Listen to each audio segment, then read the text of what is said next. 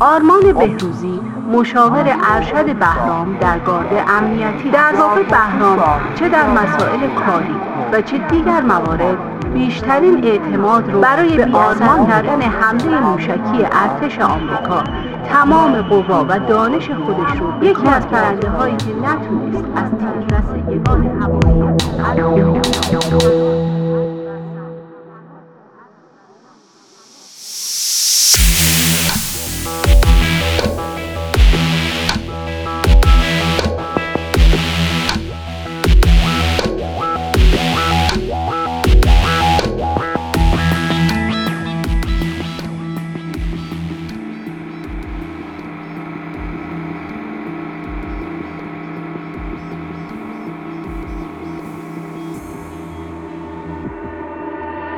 نیروهای به اسارت درآمده آمریکایی تحت نظارت و های دقیق و کارشناسانه امنیتی به سر می‌برند.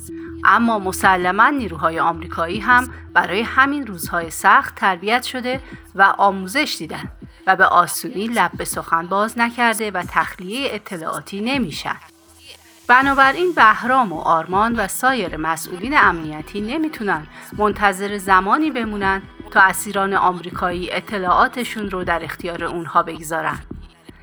پس از درخواست نیروهای امنیتی از مردم برای سفر به دیگر نقاط کشور بسیاری از خانواده ها تهران رو ترک کردند و امنیت منازل و کسب و کارشون رو به نیروهای نظامی ایران سپردند.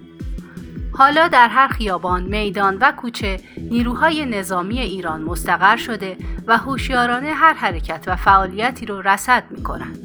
بهرام و تیمش تا اندازه درست پیش بینی کرده بودند. اونها می‌دونستند که آمریکایی ها پا پس نمی‌کشند و پس از تجدید قوا دوباره به میدان برمیگردند.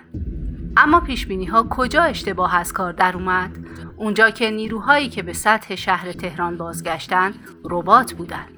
ظاهرا آمریکایی ها از عملکرد سلاح لیزری در زیر شهر تهران مطلع شده بودند.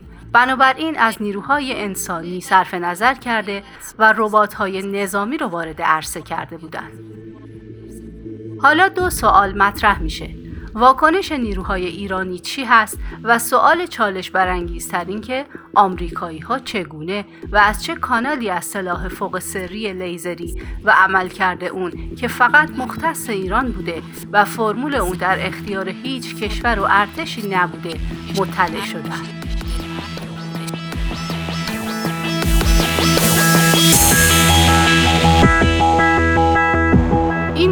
به شدت تیم امنیتی به خصوص بهرام و آرمان رو نگران و کنجکاو کرده بود.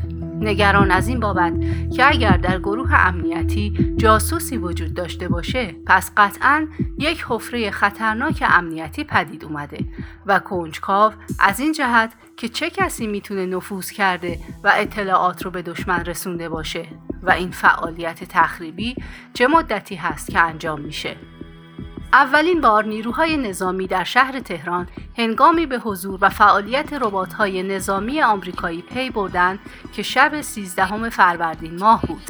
طبیعی بود که بیشتر فعالیت این ربات‌ها در شب رخ بده چون بهتر می‌تونستند از تیررس نظامیان مخفی بشن.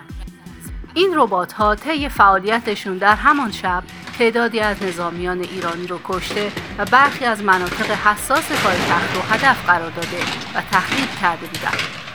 باز هم تیم امنیتی پایتخت باید سریع دست به کار شده و این ربات ها رو از فعالیت و تخریب شهر ساقط کنه.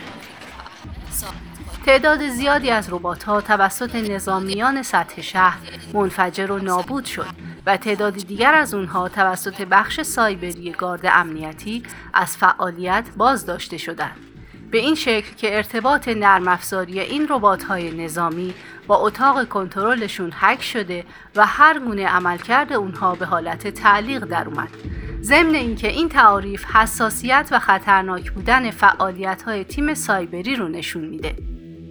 یکی دیگر از ابهامات و پرسش هایی که ذهن گارد امنیتی و در وهله اول بهرام و آرمان رو درگیر خود کرده بود این بود که اگر نیت و هدف نیروهای آمریکایی اشغال ایران و نابودی مناطق و شهرهای مختلف اون هست پس چرا تنها تهران رو هدف حملات و اشغالگری خود قرار دادن و به نقاط دیگر ایران حمله هوایی، زمینی و دریایی نمی کنند.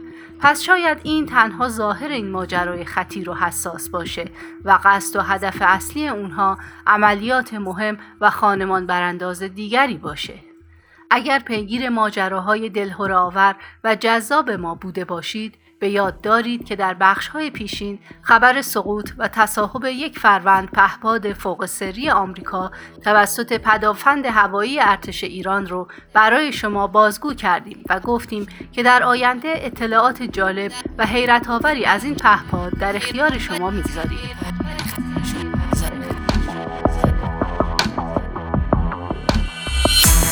پس از تصاحب این پهپاد توسط ارتش پرتوان ایران نوبت به مهندسی معکوس آن رسید.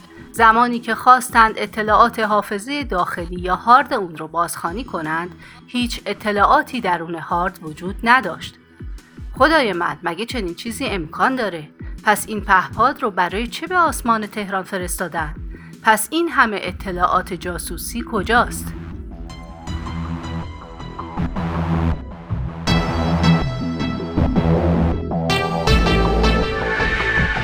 پاسخ این سوال ها رو در نوبت بعدی ژول ورنیس میشنوید.